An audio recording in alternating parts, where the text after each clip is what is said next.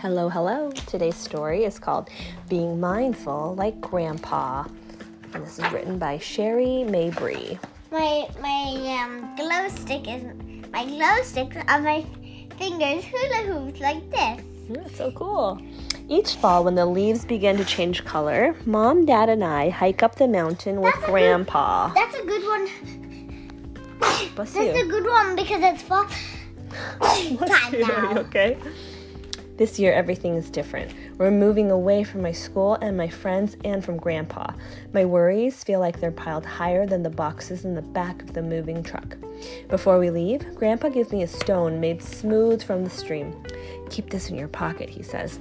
When you have worry thoughts, rub the calming stone between your fingers and think of something that makes you feel thankful.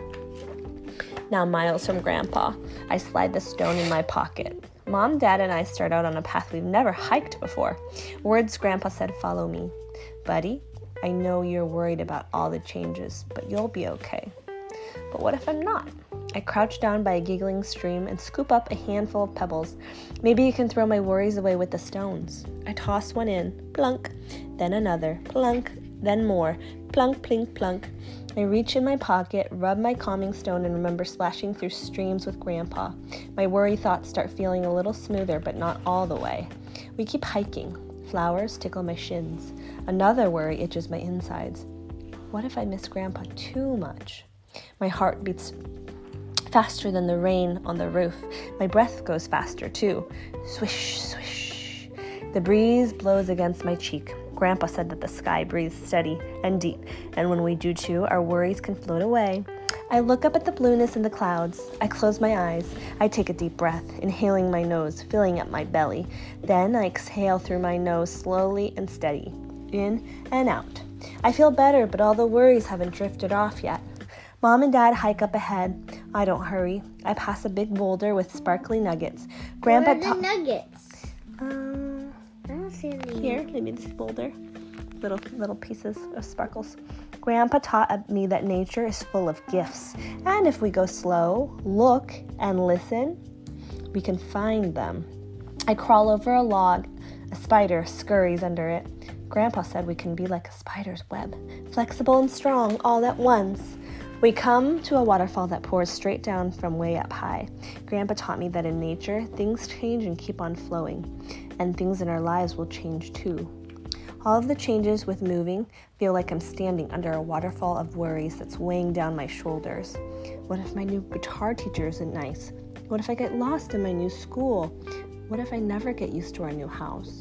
I rub my calming stone and take a big belly breath. My shoulders relax a little. When we finally reach the top, the air is cooler and crisper. We stand with the white bark trees whose tops have turned bright yellow. Mom and Dad walk to the edge and look out. I sink to the ground where a big tree has fallen.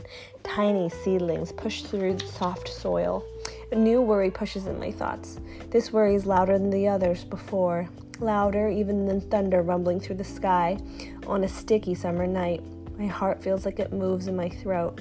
What if I don't make new friends? I feel like yelling and stomping and running, but I don't because I know what to do. Grandpa taught me. I close my eyes, rub the calming stone in my fingers, and belly breathe. I remember Grandpa's words before we left. Sometimes I let my worries go by whispering them to the mountains. So I start whispering. I whisper and whisper and whisper into the. Tears squeeze out. And after they've all leaked and all the worries have been let go, I feel tired, like I've hiked up to the top of the tallest, steepest mountain of all. A stream of sun lands just right on the spider's web. The strands sparkle. I feel stronger, so I say to the web and the trees and the mountain and the breeze to everything, thanks. And then, just like that, Grandpa said, nature gives me a gift. The wind blows the leaves into a dance, and the trees let go a bucket full of color. They float down over all around me and blanket my lap. I giggle like the mountain stream. I get up to join mom and dad. I hear the stream and smell the pine cones. I see so far that I think I even see the mountain that we shared with Grandpa. And Grandpa was right. Like the leaves that are falling, things will continue to change. But When the worry thoughts come back, I know what to do. What's he gonna do? Rub the stone and whisper it to the mountains when he's in the mountains. Yeah, and he's gonna belly breathe, right? I'll rub my calming stone and think of something that makes me feel thankful. I'll breathe into my belly and out to the sky, and I'll whisper my worries to the breeze, just like Grandpa taught me.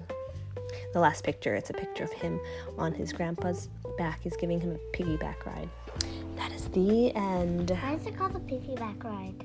That's a good question. I'm not sure. Because they're not piggies. and piggies don't go on back rides. maybe you can ride the back of the piggy.